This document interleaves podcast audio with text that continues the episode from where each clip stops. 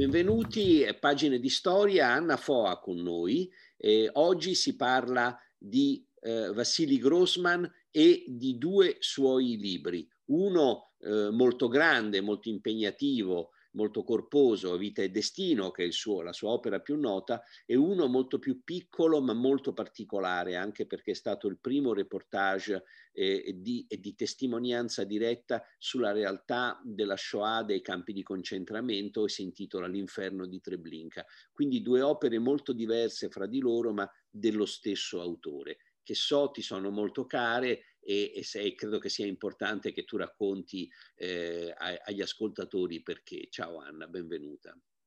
Grazie, grazie. Sì, eh, Vasilij Grossman è uno di quei grandi che hanno segnato eh, la storia, non la storia in senso stretto, perché Vita e destino è un romanzo, è un grandissimo romanzo, è stato equiparato a Guerra e pace di Tolstoi, ma perché eh, è un, qualcun, un, un romanzo che ha segnato la storia, la storiografia, la riflessione storica. E eh, invece eh, L'inferno di Treblinka, che è un piccolo librino che Adelphi ha pubblicato eh, alcuni anni fa, è un reportage nel duemiladieci, è un reportage. È un reportage che Grossman, che era corrispondente di guerra dell'Armata Rossa, fa entrando a Treblinka. Lui, ebreo, eh, vede e sa di cosa si tratta, non, non vi arriva inaspettato, non è come quei tre soldatini che eh, su, a cavallo entrano ad, a Birkenau eh, e che eh, ci descrive Primo Levi nella tregua, ma eh, Vasilij Grossman sa di cosa si tratta e ci racconta cos'è Treblinka. Treblinka era stata abbandonata dal, dai nazisti come campo di sterminio, dopo aver funzionato come campo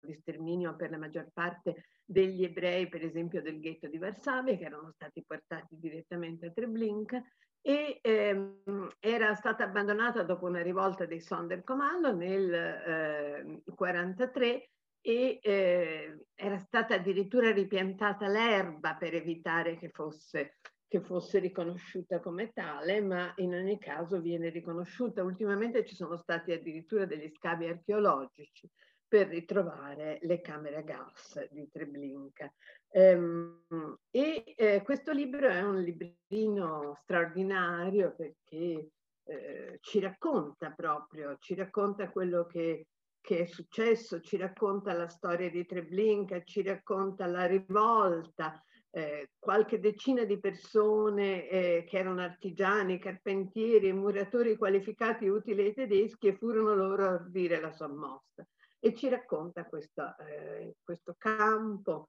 ormai deserto. Termina dicendo: e dovrà tenerlo a mente ogni giorno e con grande rigore chiunque abbia cari l'onore, la libertà, la vita di ogni popolo e dell'umanità intera, ed è scritto nel settembre del quarantaquattro. Credo che sia importante leggerlo proprio per questo suo valore di testimonianza, ma anche per la bellezza del racconto, che comincia con questa piana deserta e termina poi con questa scoperta del campo. Vasilij Grossman è un grande, è un grandissimo eh, pensatore, è un grandissimo scrittore, e Vita e destino eh, è il suo libro forse più grande, e come dicevo è stato equiparato a Guerra e pace proprio perché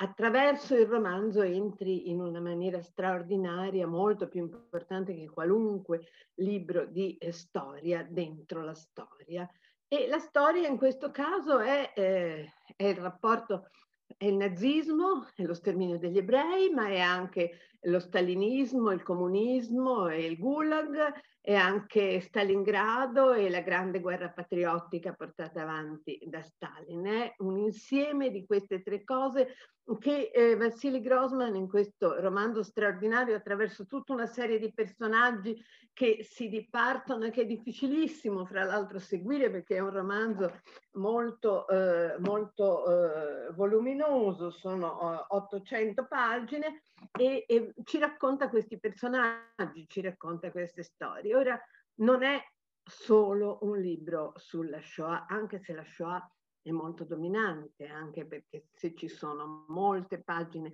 dedicate ai, eh, ai campi di concentramento, anche se eh, il, eh, il lager è presentissimo non solo con gli ebrei, anche se molto anche con gli ebrei, ma anche per esempio con i eh, prigionieri dell'armata sovietici, prigionieri, gli ufficiali e eh, i commissari politici, che sono stati fra l'altro fra i primi a essere gasati nei campi e quindi hanno avuto una sorte molto simile a quella degli ebrei. E ehm, tutto il romanzo, se vogliamo, è centrato intorno a Stalingrado, alla grande battaglia di Stalingrado, alla guerra. Stalingrado è la vittoria sui nazisti, è quello che ha segnato e determinato la vittoria sui nazisti. Se Stalin avesse perso a Stalingrado, eh, il eh, nazismo avrebbe vinto. Se eh, invece con la vittoria dei sovietici il, eh, le truppe di, eh, di Hitler sono state rimandate indietro e si è cominciato a vedere la vittoria delle forze eh, contro Hitler. Ora,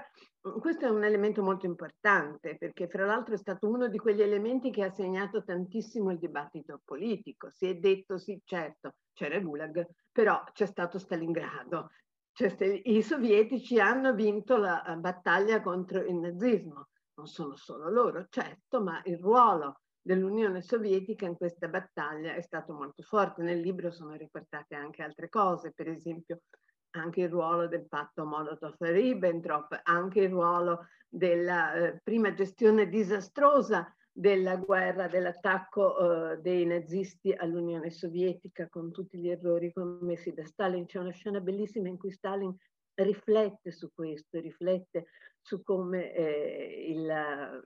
non è stato in grado di, eh, e si è quasi squalificato, non è stato in grado lui, il grande dittatore, il padre della patria, di, eh, di eh, reagire immediatamente di fronte all'attacco nazista. E ehm, c'è addirittura un, un, un pezzo in cui invece viene introdotto Hitler nella narrazione, eh, o Himmler, eh, e, e poi soprattutto ci prevalgono i campi. C'è una straordinaria lettera di una madre che viene deportata, eh, che viene, eh, sta per essere eh, assassinata da un ghetto. C'è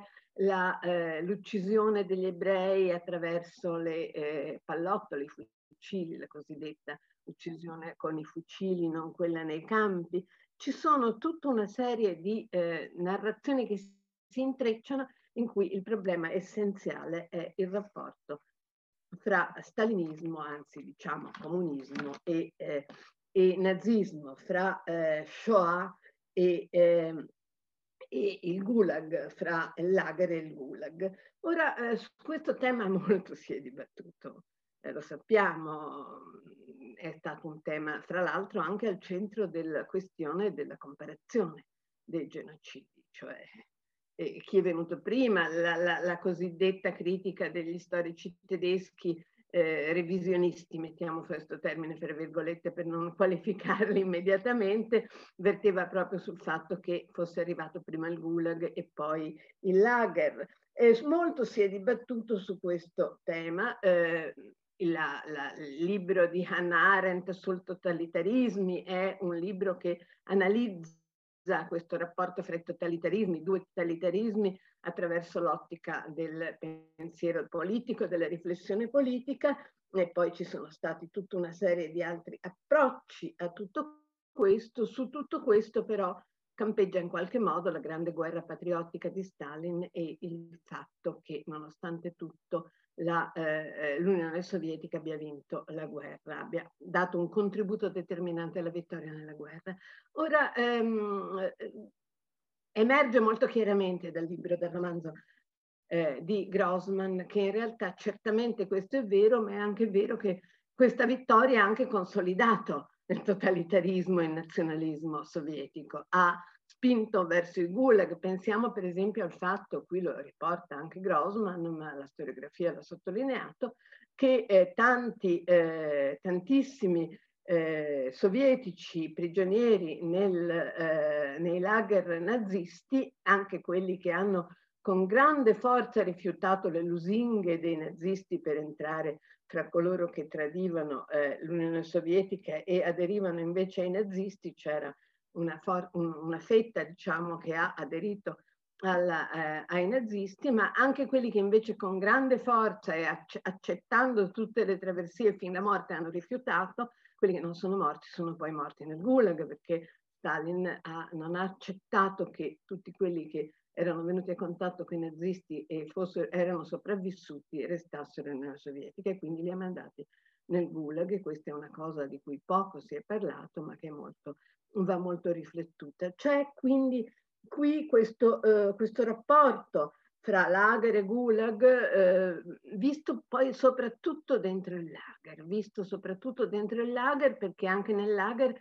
ci sono i protagonisti del romanzo di eh, Grossman, che sono eh, ex eh, bolscevichi, no, non direi ex, comunque sono dei bolscevichi che hanno avuto un passato da bolscevichi, che hanno conosciuto, come uno dei protagonisti, hanno conosciuto Bukharin, hanno conosciuto Trotsky, hanno conosciuto tutta quella terribile lotta che negli anni trenta ha portato al, allo sterminio, all'uccisione di tanti eh, bolscevichi e, e, e da parte di Stalin, e che si trovano pieni di dubbi. C'è una scena straordinaria dell'incontro, eh, che forse è la scena centrale, insieme con le scene dedicate invece a Stalingrado e alla, proprio alla battaglia di Stalingrado, cioè la parte, se, facciamo, se teniamo eh, presente il paragone con guerra e pace, la, pace, la parte dedicata alla guerra. Nella parte dedicata alla pace, che poi è la parte dedicata al lager, è dedicata al gulag, soprattutto al lager, e quindi in qualche modo non di pace si tratta, ma c'è invece questo, queste riflessioni che si affacciano nel, nel, nel, nel protagonista bolscevico,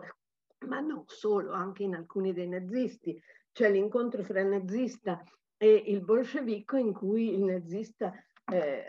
cerca, non si capisce bene se cerca di portarlo dalla sua parte o se cerca invece di, eh, di mettergli dei dubbi, di stillargli dei dubbi, o se si tratti soltanto di una, di una sorta di eh, volontà, diciamo, sto cercando le pagine, volevo leggervi un pezzetto, una sorta di volontà di eh, porre di porsi sullo stesso piano.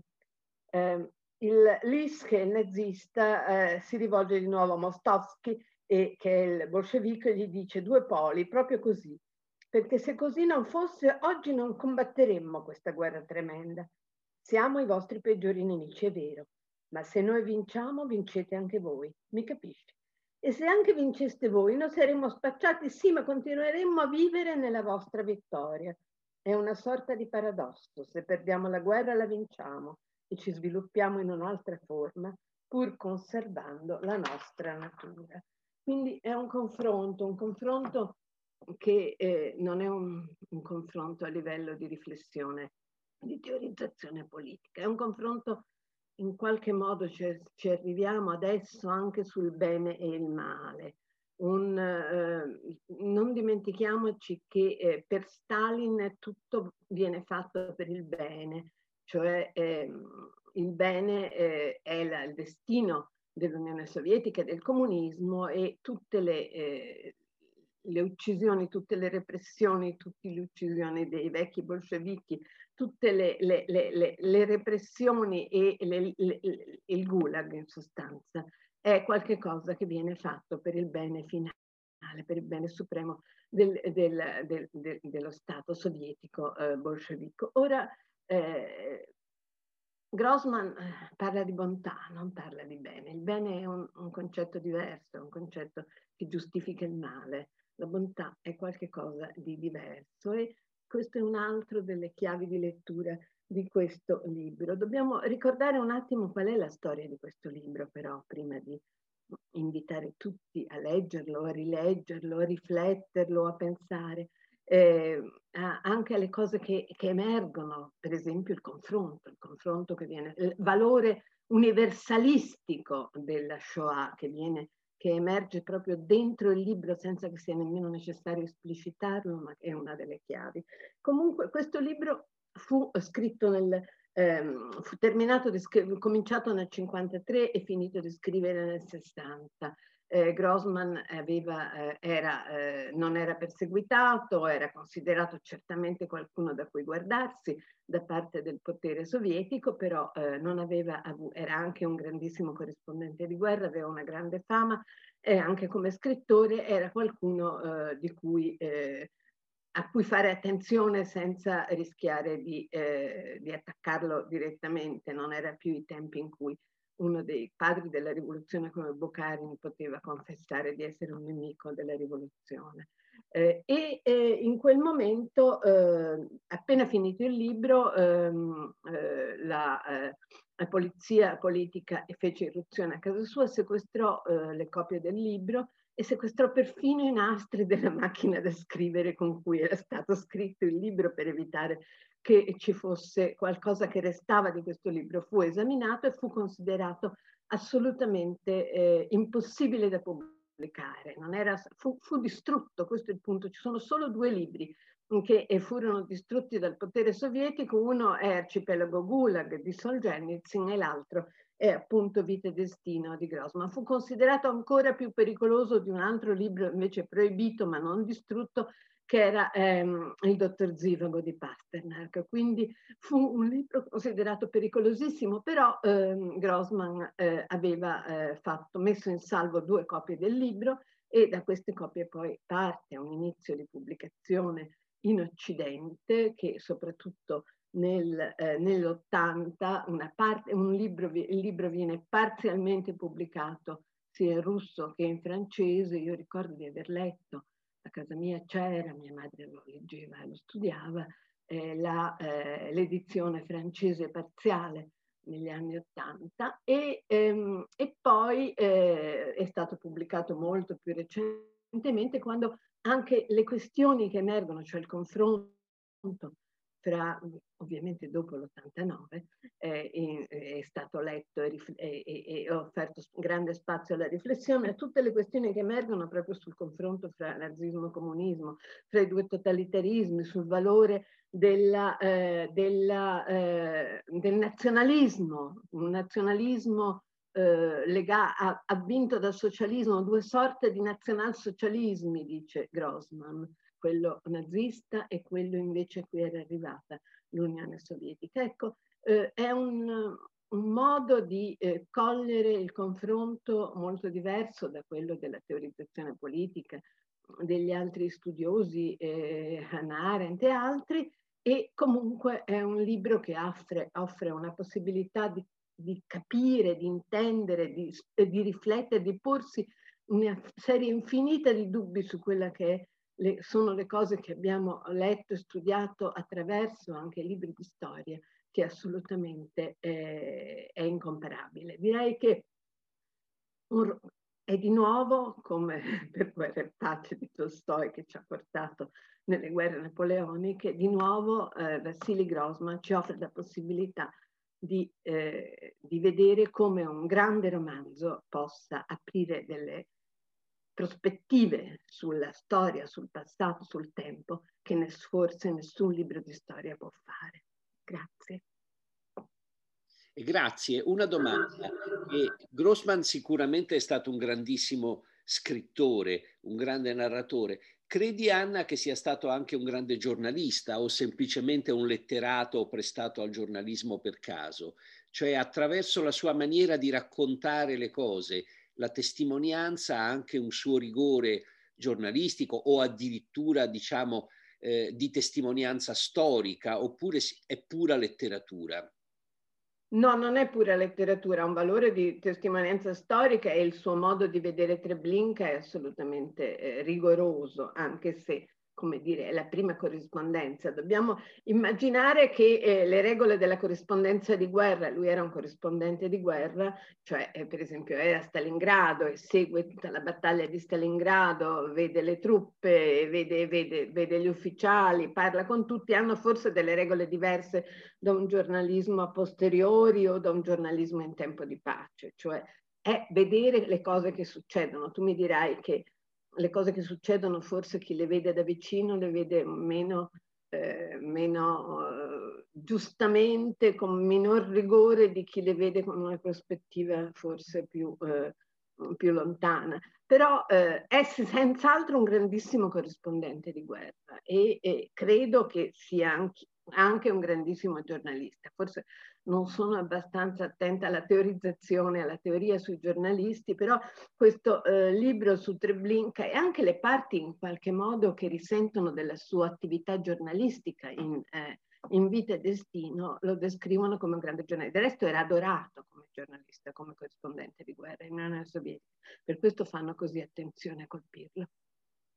Chiaro. E, e io vorrei ringraziare Anna Foa di averci accompagnato alla scoperta di questo grande classico della letteratura del Novecento, che è stata poi una conquista molto tardiva, perché in realtà è un libro che è rimasto seppellito eh, negli anni della dittatura per molto tempo, quasi segreto, e riscoperto in, in anni recenti nella sua versione integrale, ma che credo oggi gli storici considerino un elemento, e chi ama anche la letteratura europea considerino un elemento essenziale del, della, della nostra ricostruzione, della nostra visione storica, e quindi un libro eh, che può riservare anche nella sua complessità grandi emozioni, grandi scoperte ancora al lettore di oggi. E do appuntamento a tutti gli ascoltatori per Pagine di Storia nei prossimi giorni, per le prossime puntate. Ringrazio